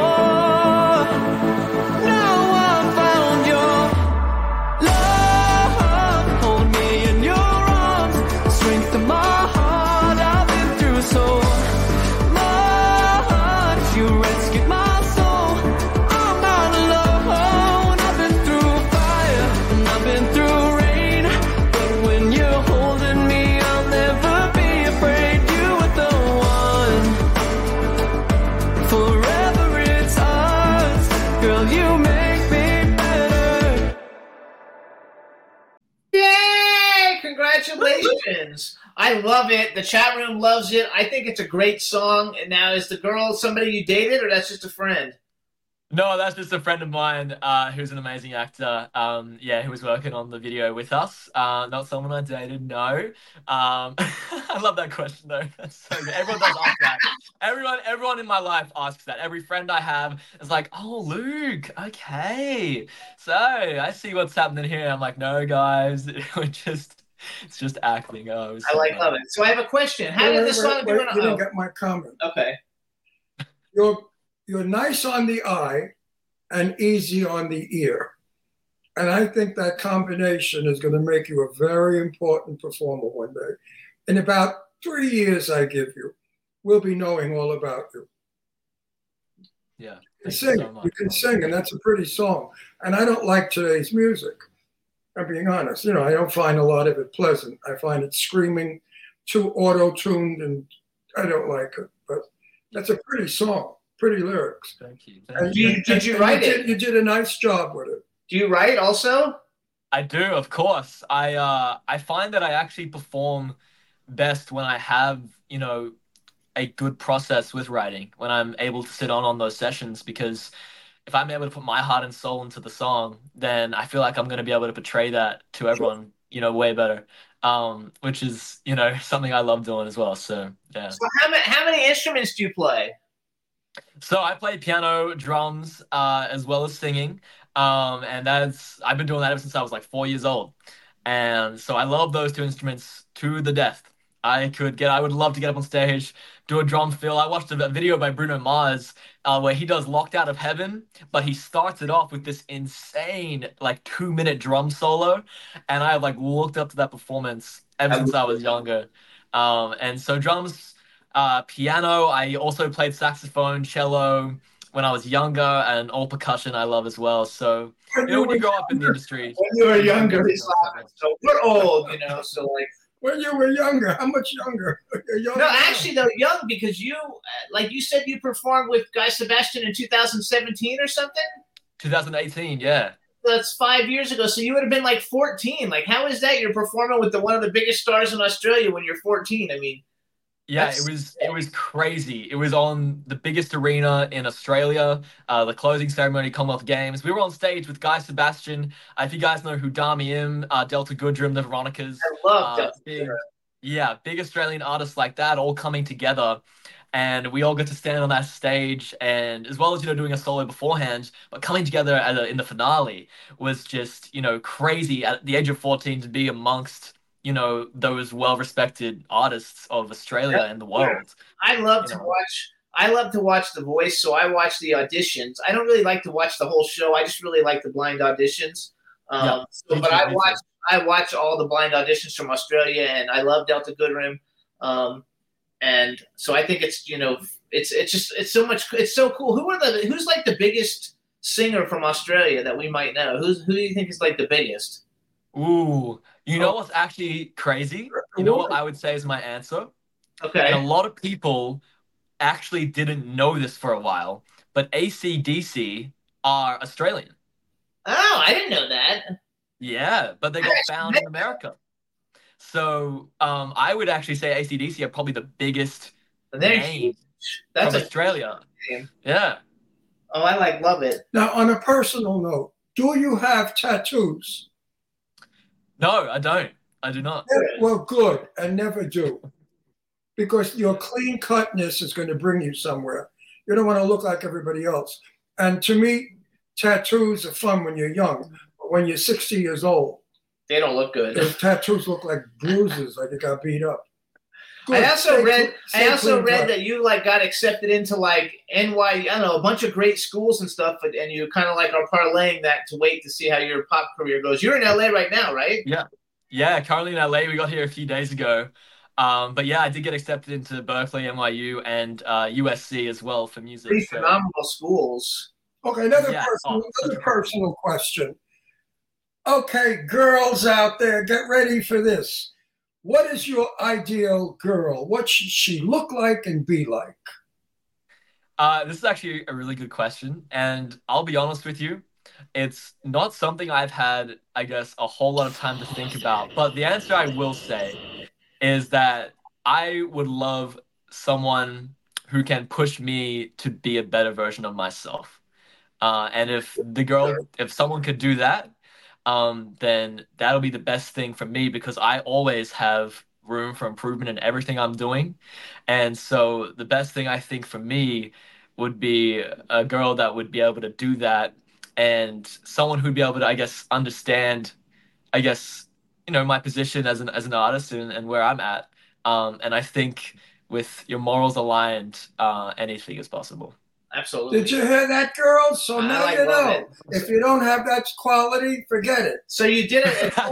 you have a you have a Christmas song you just released, and I want to know how did you pick? So it's a cover of Wham's "Last Christmas." Everybody, I, I wouldn't know if you would know Wham because you're like young. Like how Of did you how did you pick that song? Well, I was thinking to myself, you know, what Christmas song? I was racking my brain. You know, what is the best Christmas song to do? If I had to do one cover right now, the Christmas song, what would it be? And I couldn't really figure it out because I love Christmas music so much. Like Pentatonix is like my top five artists of the year, even if it's not Christmas, right? So I was thinking, you know, well, what is the best Christmas song to do? And on the radio, or as I was listening in the car, uh, song Faith by George Michael came on. And I was listening to this track and I was like, oh man, this would be a great song to perform. And then I thought to myself, okay, George Michael, well, what else does he do? And then I started listening to Last Christmas oh, over and over again. And then randomly, my friends were listening to it as I was hanging out with them like later in the day. And I was like, okay, this is a sign. I need to do Last Christmas. And so I went in the studio, we got some tracks laid down. And as I was hearing it back, I was like, this is the one. Let's put it out. I love it. Also in the chat room, they're saying Kylie Minogue is Australian. Kylie Minogue's big, and her sister Yeah, Kylie Minogue is huge. Yeah. Keith What- what- Urban. Wait, what about Petula Clark?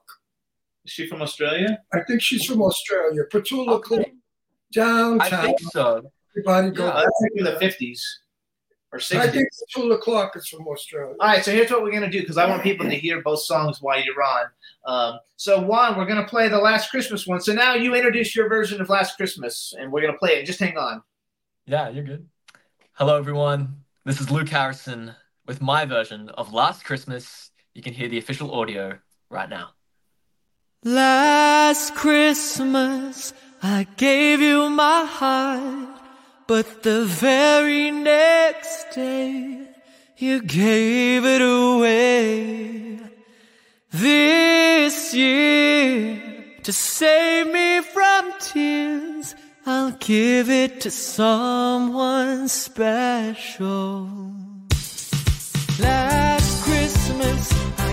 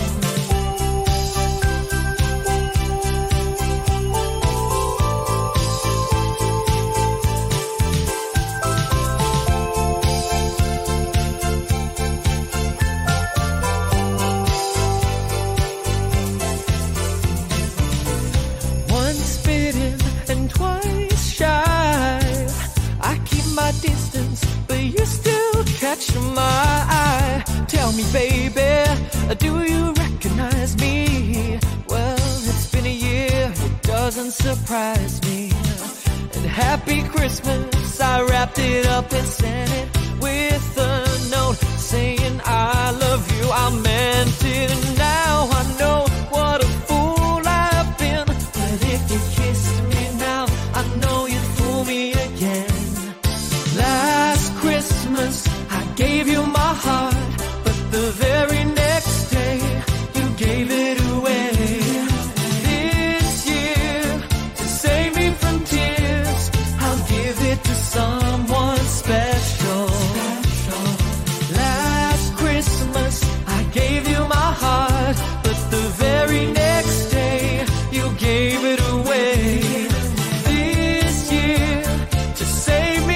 tears, I'll give it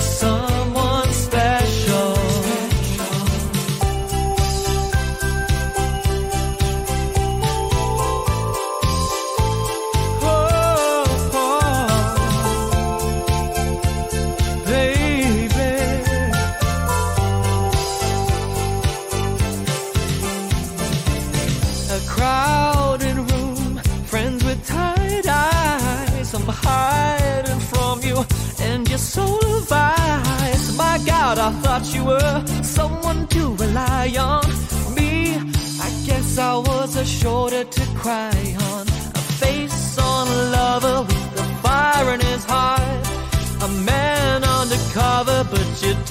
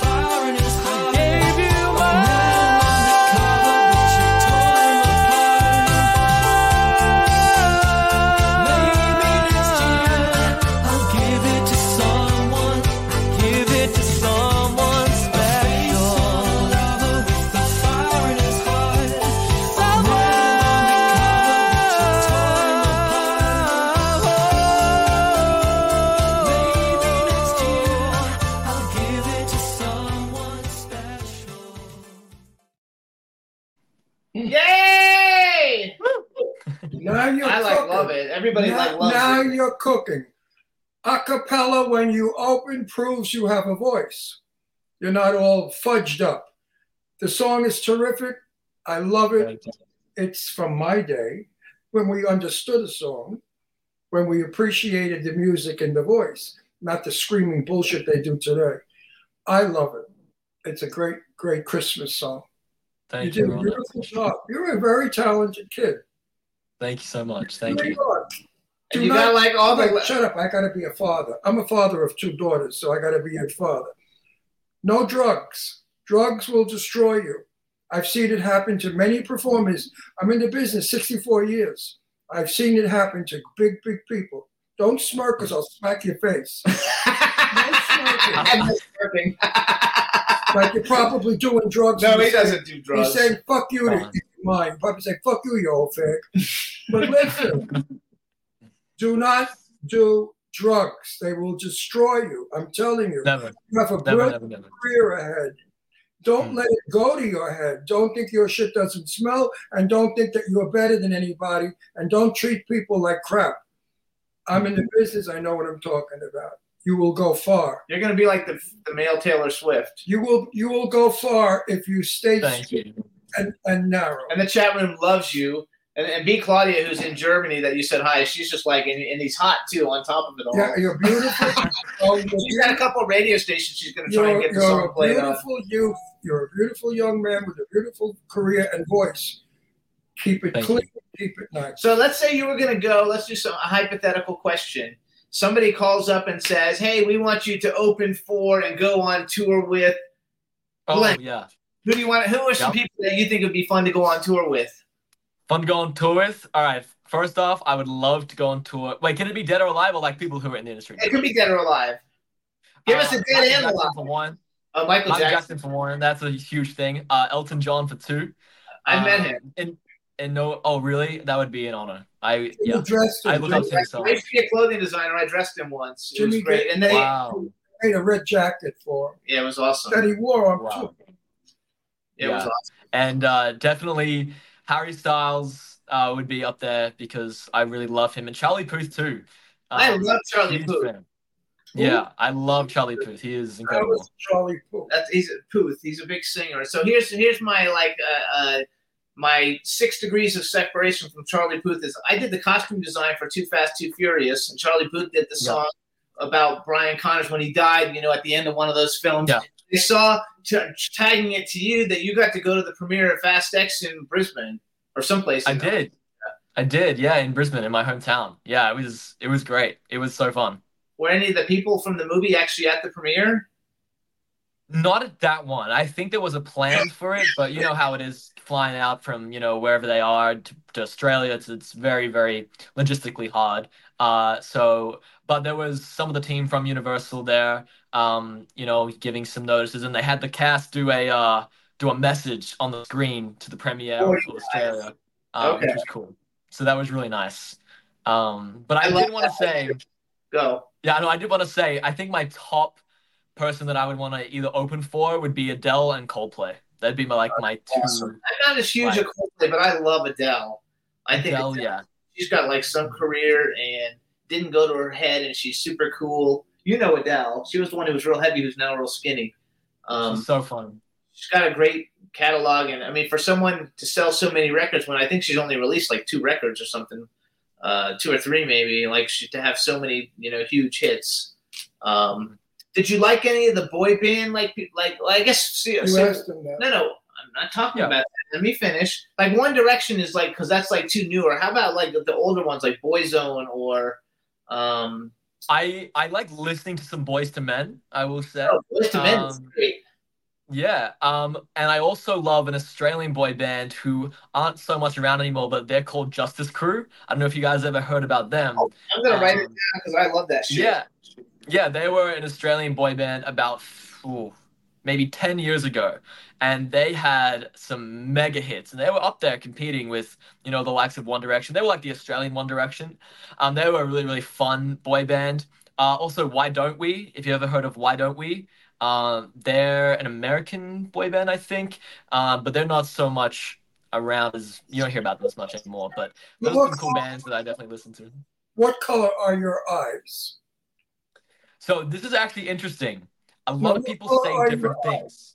Yeah, yeah, people say different things to me. So I think that they're green, green. but some They're- people say they're blue, or some people say they're like. I think they're green. They photograph green.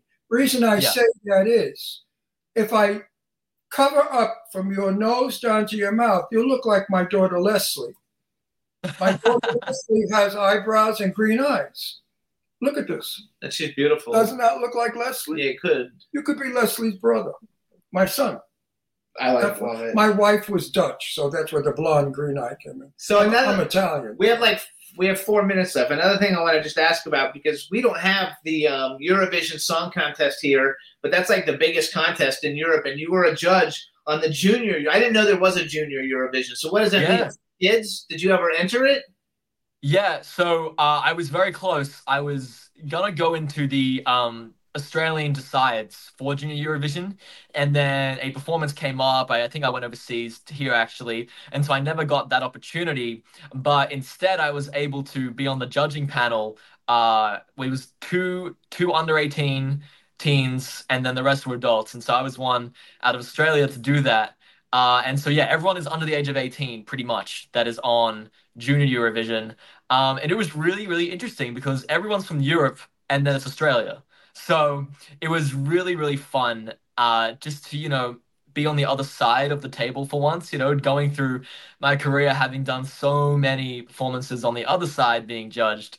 I think it was a really good insight into, I guess, how people think. And as a panel, we deliberated and, you know, talked about the different performances. And it was actually a lot of fun um mind you you know everyone else was quite older than me so they had some amazing experience and you know wisdom to share um but i gained so much out of it and yeah it was just just great to be on that side for once Have you been on a reality? Like, have you done like The Voice or X Factor or any of those shows? Have you been a contest contestant on any of them? i haven't i haven't it's actually not been something i've ever hugely considered doing um You don't need to lots of because you're already, ask me you're already doing better than the people who win those anyway. and a lot of those shows you, thank you. they're fixed. They're fixed anyway.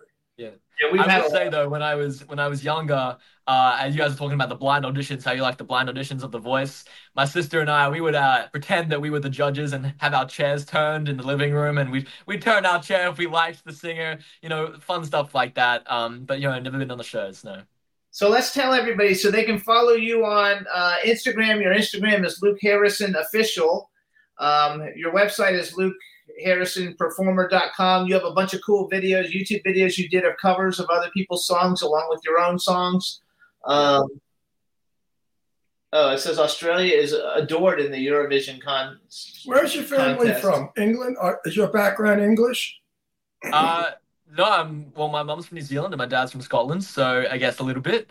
Um, but I, I think probably I have a little bit of um, European as well in me, so kind of everywhere. And um, everyone in Australia came from somewhere. You know, Australia just was the native, the uh, what do you call it, people. But then all the English went there, so most of the people are English. That's why you speak English. Yeah, you, you, you I love your accent. Australia. It's fa- I. I had a very good friend of mine who was a, a big model, very famous model in America, and he's from what I'm talking about. You know, Willie. Willie, and the nicest guy in the world. I mean, Australian people are really friendly and very nice people. I like, and we love Willie. Oh wait, the, the other most famous Australian is Crocodile Dundee. Oh, of course, of course.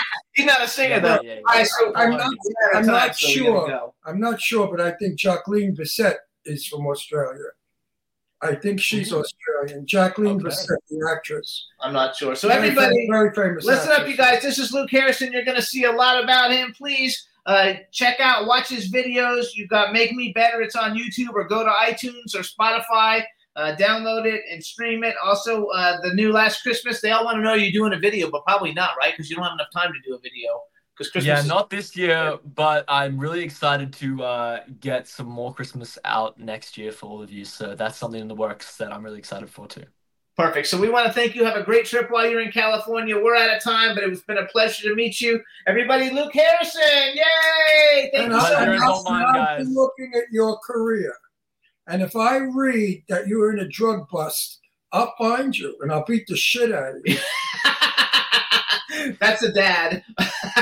And uh, I have an amazing team around me who uh who are you know protecting me from that side, and that's something that Say I'm hi to Christian. Hey, Christian. Anyway, I know Christian's probably Merry around. Christmas So. and All He's right, here, here. all right. Merry Christmas. Have fun while you're here and enjoy. Thank you so much. Merry much. Christmas, guys. Thank you so so much for having me. Nice Appreciate meet you guys. Uh, bye bye. Lovely to All meet right, you as well.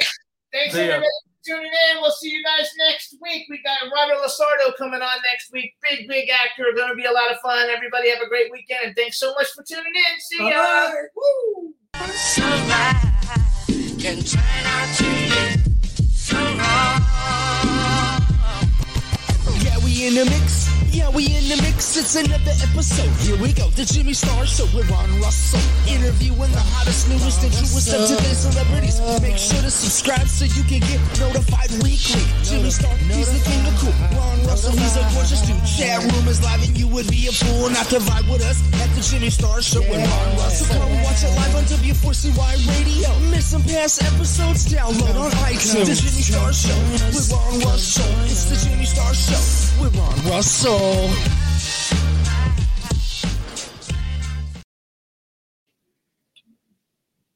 Say goodbye to your credit card rewards. Greedy corporate mega stores, led by Walmart and Target, are pushing for a law in Congress to take away your hard earned cash back and travel points to line their pockets. The Durbin Marshall credit card bill would enact harmful credit card routing mandates that would end credit card rewards as we know it. If you love your credit card rewards, tell your lawmakers hands off my rewards. Tell them to oppose the Durbin Marshall credit card bill.